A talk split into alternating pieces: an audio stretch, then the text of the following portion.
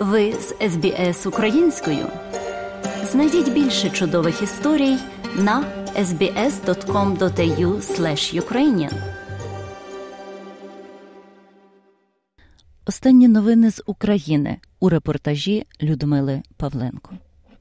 SBS SBS SBS SBS SBS SBS Radio Австралія передасть Україні ще 30 бронемашин Бушмастер. Як повідомив міністр закордонних справ України Дмитро Кулеба, уряд Австралії ухвалив відповідне рішення. Також Австралія виділить ресурси для допомоги із навчанням українських військовослужбовців. Міністр закордонних справ України Дмитро Кулеба подякував Австралії за новий пакет допомоги. Я вдячний Австралії за новий пакет безпекової допомоги, що включає тренування для українських військових і 30 додаткових бушмастер. Ці бронемашини показали відмінні результати на полі бою, і Україна зверталася із запитом на додаткову партію, розповів Дмитро Кулеба. Київ з офіційним візитом відвідав президент Вінеї Бісау Умару Сісуку Ембалу. Він також головує в економічному співтоваристві країн Західної Африки. Фактично, він є представником одразу 15 африканських країн, що входять до цього співтовариства, і це перший африканський лідер, який відвідав українську державу після 24 лютого. Ми послідовно розширюємо наші контакти з Африкою, наповнюємо їх новим змістом. Про це сказав Володимир Зеленський у своєму щоденному зверненні. Багато переговорів і домовленості відбуваються вперше. В нашій історії дуже важливо, щоб на цьому континенті, де вплив Кремля традиційно суттєвий, чули українську позицію, і знали повну правду про те, що реально відбувається. Ми це забезпечуємо. Щоденно працюємо і над тим, щоб захистити нашу зернову експортну ініціативу. Очевидно, що Росія знову має намір загострити глобальну продовольчу кризу, знову повернути загрозу масштабного голоду, і це, зокрема, відповідальність усіх наших партнерів. Все ж таки гарантувати продовольчу безпеку і покінчити з цією брудною російською грою і з голодом. На сьогодні через свідоме російське гальмування нашого продовольчого експорту кількість суден, які очікують можливості виконати контрактні зобов'язання, вже 175. І це не просто якась там торговельна проблема, це погіршення доступу до їжі для мільйонів людей і загроза ще більшого зростання цін на базові продукти на різних континентах і в Африці, і в Азії, і в Європі. Якщо все ж таки Росія вдасться негативний сценарій, це завершиться новою масштабною міграційною кризою. Росія як держава-терорист. Терорист в усьому і заслуговує щоденного посилення міжнародного тиску на неї. Я вдячний тим лідерам, і тим політикам, які це розуміють і забезпечують, сказав президент Володимир Зеленський. Повний виклад щоденного звернення президента традиційно слухайте наприкінці матеріалу. 245-та доба війни минула для збройних сил України результативно. Сили оборони України ліквідували майже півтисячі окупантів, наблизивши загальне число втрат російської армії у живій силі до 69 тисяч. Збройні сили України відбили атаки російських окупантів біля кількох населених пунктів на Донеччині. Докладніше розповідає речник Українського генерального штабу збройних сил Олександр Штупун. Авіація Сил оборони протягом минулої доби завдала 21 удар. Підтверджено ураження 17 районів зосередження озброєння та військової техніки, двох опорних пунктів, а також двох позицій зенітних ракетних комплексів противника. Підрозділи протиповітряної оборони збили 5 ворожих БПЛА. Підрозділи ракетних військ і артилерії уразили пункт управління, два райони зосередження живої сили озброєння військової техніки, радіолокаційну станцію та інші важливі військові об'єкти окупантів. На Донеччині Росія застосовує фосфорні снаряди, які заборонені міжнародними документами. Про це поінформувала прес-служба Національної гвардії України і при цьому оприлюднила відео того, як українські бійці потрапили під один з таких обстрілів. Фосфорні снаряди не лише випалюють все живе, а ще і є надзвичайно отруйними для навколишнього середовища. Наприкінці серпня у Державній прикордонній службі України також заявляли, що російські армійці обстрілюють і прикордонні райони фосфорними боєприпасами. У місті Дніпро унаслідок ракетного обстрілу вечором 25 жовтня двоє людей загинули, і четверо були тяжко поранені. Як повідомив голова Дніпропетровської обласної військової адміністрації Валентин Резниченко, уламки російської ракети впали на автозаправну станцію. Там були люди серед загиблих вагітна жінка. За вісім місяців повномасштабного російського вторгнення Миколаїв не обстрілювали лише 41 день. У середньому російська армія направляє на місто вісім ракет щодня. Проте є випадок, коли за одну добу прилетіло 38 ракет. Про це розповів мер міста Олександр Сенкевич. За його даними, в місті вже загинуло 148 цивільних осіб. Серед них діти зафіксовано також 800 важкопоранених, які проходили лікування у медичних закладах.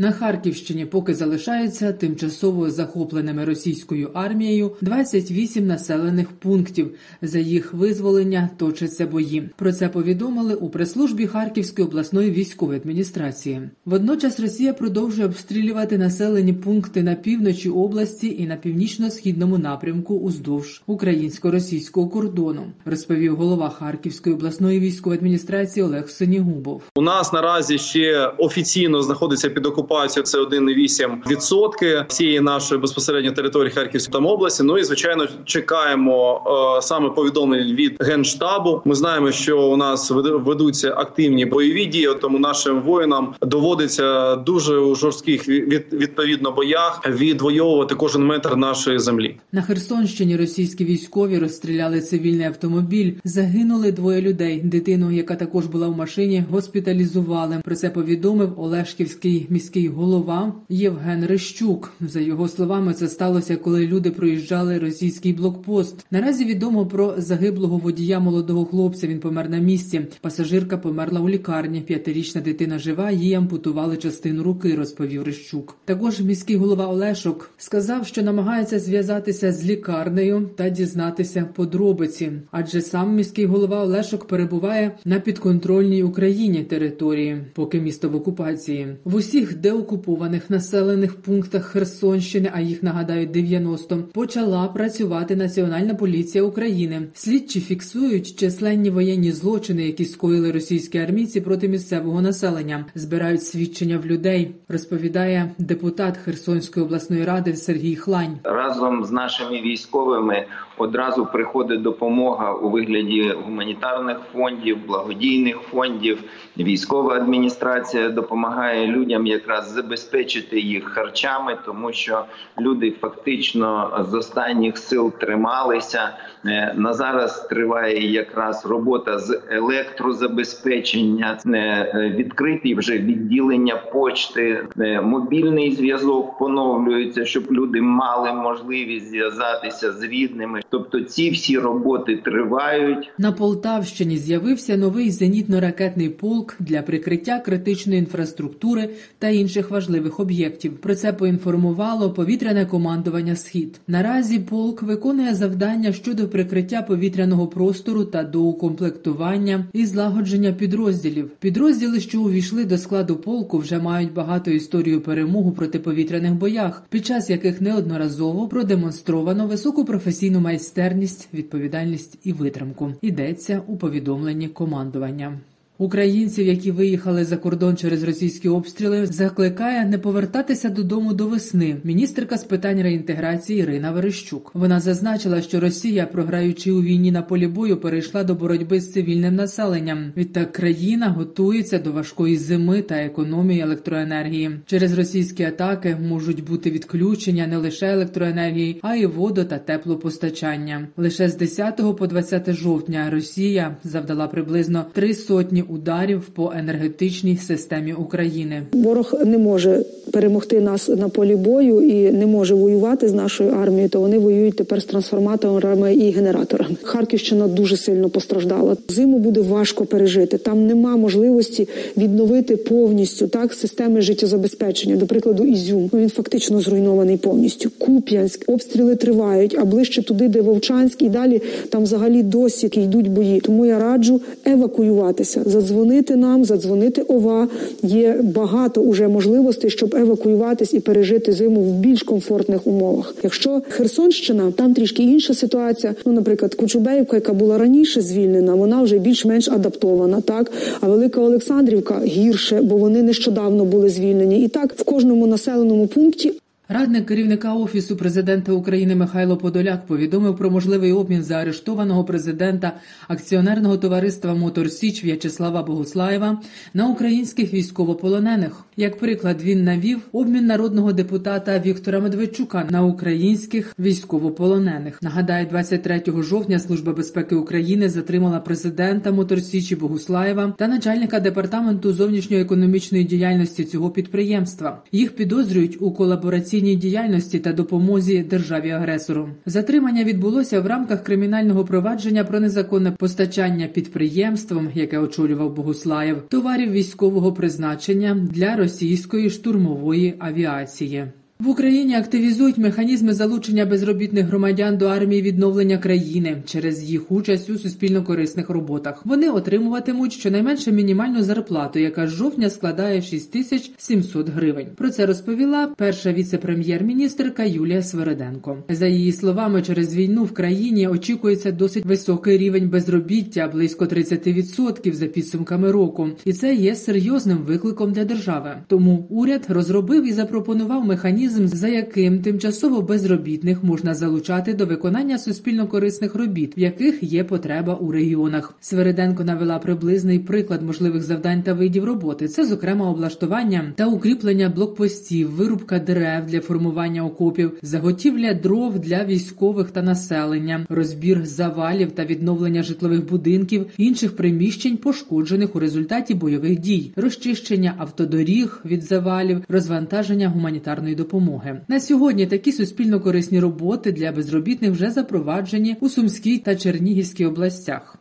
Ціни на зерно на внутрішньому ринку України зросли, але досі залишаються нижчими за світові. Про це розповів заступник голови Всеукраїнської аграрної ради Денис Марчук. За даними аграрної ради, в серпні ціна на зернові на внутрішньому ринку України в середньому становила 3-4 тисячі гривень за тонну при собі вартості 5,5-6 тисяч гривень. Через війну цьогоріч аграрії зібрали на 40% менше урожаю аніж передбачалося, розповів Марчук. Хоча за його словами ця ситуація була прогнозованою.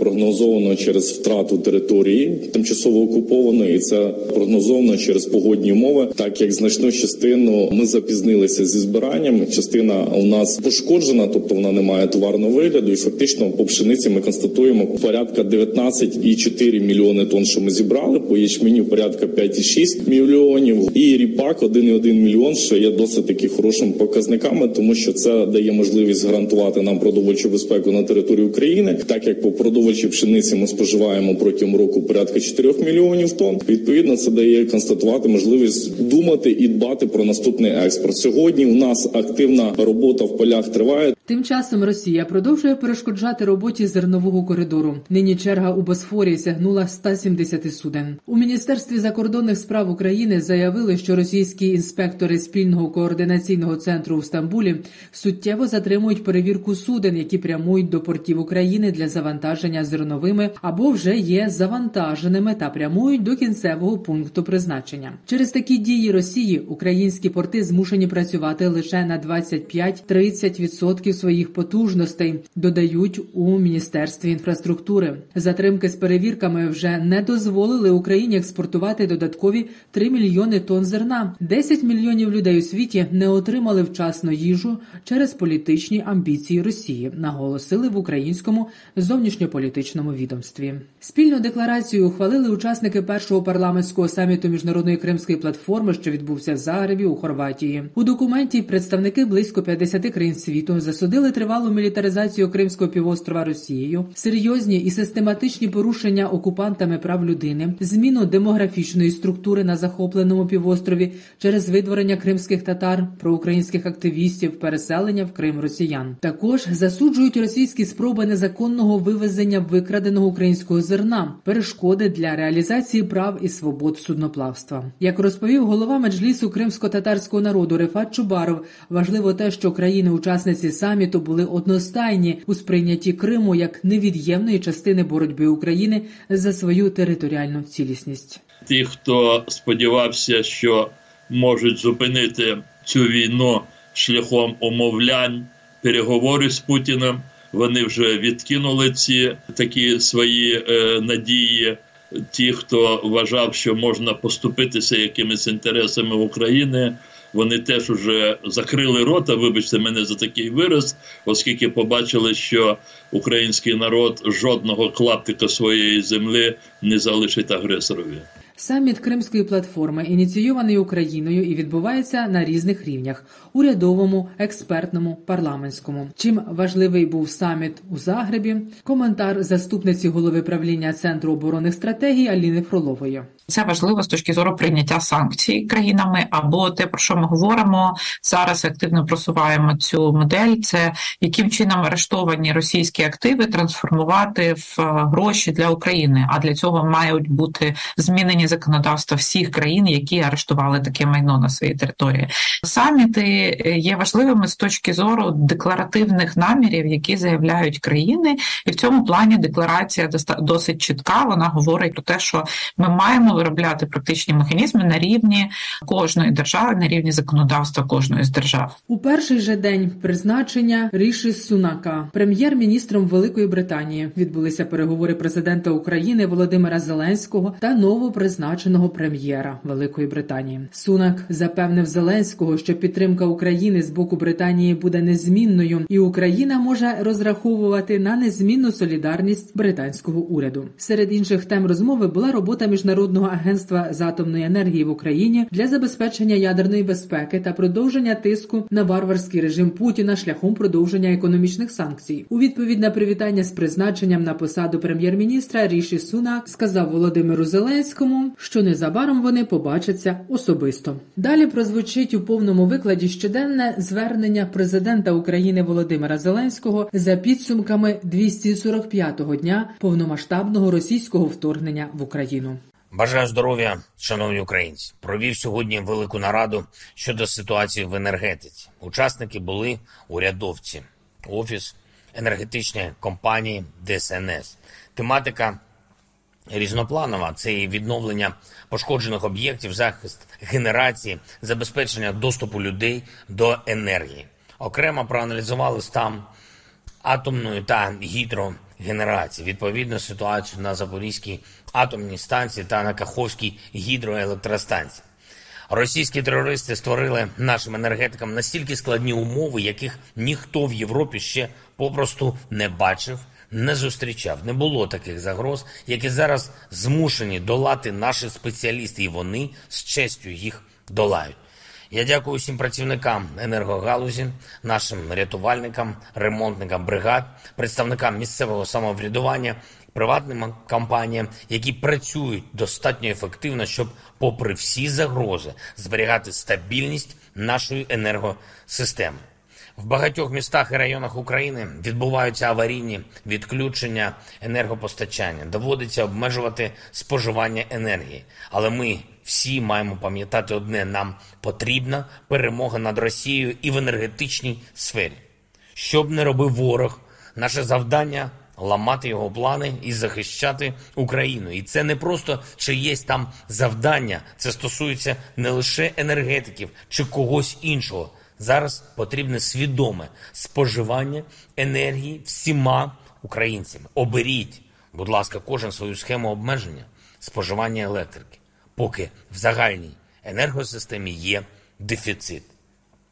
Ситуація на передовій суттєвих змін не зазнала найбільш жорсткі бої на Донеччині, Бахмутський напрямок, Авдіївка.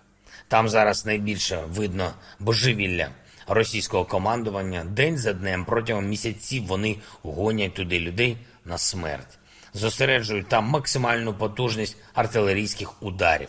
Усі наші воїни, які тримають позиції на цих напрямках на Донеччині, просто герої. Продовжуються активні дії на інших напрямках. Хочу сьогодні відзначити бійців 25-ї повітряно-десантної бригади за хоробрість при звільненні окупованих територій на Луганщині. Загалом по фронту всюди зміцнюємо наші позиції, скорочуємо можливості окупантів, знищуємо їхню логістику і готуємо хороші новини для України. Сьогодні протягом дня повітряна тривога кілька разів була на більшій частині території нашої держави. Є результати у повітряних сил. Збито черговий вертоліт окупантів, чергові дрони. До речі, загальна кількість збитих російських гвинтокрилів наближається вже до 250. Російські окупанти втратили вже стільки техніки, авіаційної та іншої, скільки більшість армій світу просто не мають і ніколи не матимуть на озброєнні. Відновити ці втрати Росії не вдасться. Я дякую усім нашим бійцям за таку поступову і незворотню демілітаризацію ворога. Продовжуємо робити все можливе, щоб звільняти наших людей з російського полону. Сьогодні, нарешті, можна вже повідомити про звільнення ще десятьох українців. Наша команда, яка займається обмінами, працює без перерви. Я хочу ще раз підкреслити, що прискорити обміни може будь-який наш підрозділ на передовій за рахунок взяття у полон окупантів. Чим більше російських військових буде у нашому обмінному фонді, тим швидше ми повернемо українців додому з Росії. Сьогодні у Києві був з візитом президент Гвінеї Бісау. Він також головує в економічному співтоваристві країн Західної Африки. Фактично він є представником одразу 15 африканських країн, що входять до цього співтовариства. І це перший африканський лідер, який відвідав нашу державу після 24 лютого. Загалом ми послідовно розширюємо наші контакти з Африкою, наповнюємо їх новим змістом. Багато переговорів і домовленостей відбуваються вперше в нашій історії. Дуже важливо, щоб на цьому континенті, де вплив Кремля традиційно суттєвий, чули українську позицію і знали повну правду про те, що реально відбувається. Ми це забезпечуємо. Щоденно працюємо і над тим, щоб захистити нашу зернову експортну ініціативу. Очевидно, що Росія знову має намір загострити глобальну продовольчу кризу, знову повернути загрозу масштабного голоду, і це, зокрема, відповідальність усіх наших партнерів. Все ж таки гарантувати продовольчу безпеку і покінчити з цією брудною російською грою і з голодом. На сьогодні через свідоме російське гальмування нашого продовольчого експорту кількість суден, які очікують можливості виконати контрактні зобов'язання, вже 175. І це не просто якась там торговельна проблема, це погіршення доступу до їжі для мільйонів людей і загроза ще більшого зростання цін на базові продукти на різних континентах, і в Африці, і в Азії, і в Європі. Якщо все ж таки Росія вдасться негативний сценарій, це завершиться новою масштабною міграційною кризою. Росія як держава-терорист. Терорист в усьому і заслуговує щоденного посилення міжнародного тиску на неї. Я вдячний тим лідерам, і тим політикам, які це розуміють і забезпечують. Вдячний, зокрема, Сенату Польщі, який ухвалив рішення офіційно визнати Росію державою спонсором тероризму. І такі рішення мають бути ухвалені більшістю країн світу. Сама ж Росія своїми ж діями не залишає альтернативи. Я дякую усім, хто допомагає нам боротись проти російського терору. Слава усім, хто воює і працює заради свободи України. Слава Україні! Хочете почути більше подібних історій? Слухайте в Apple Podcast, Google Podcast, Spotify або будь-якому іншому місці.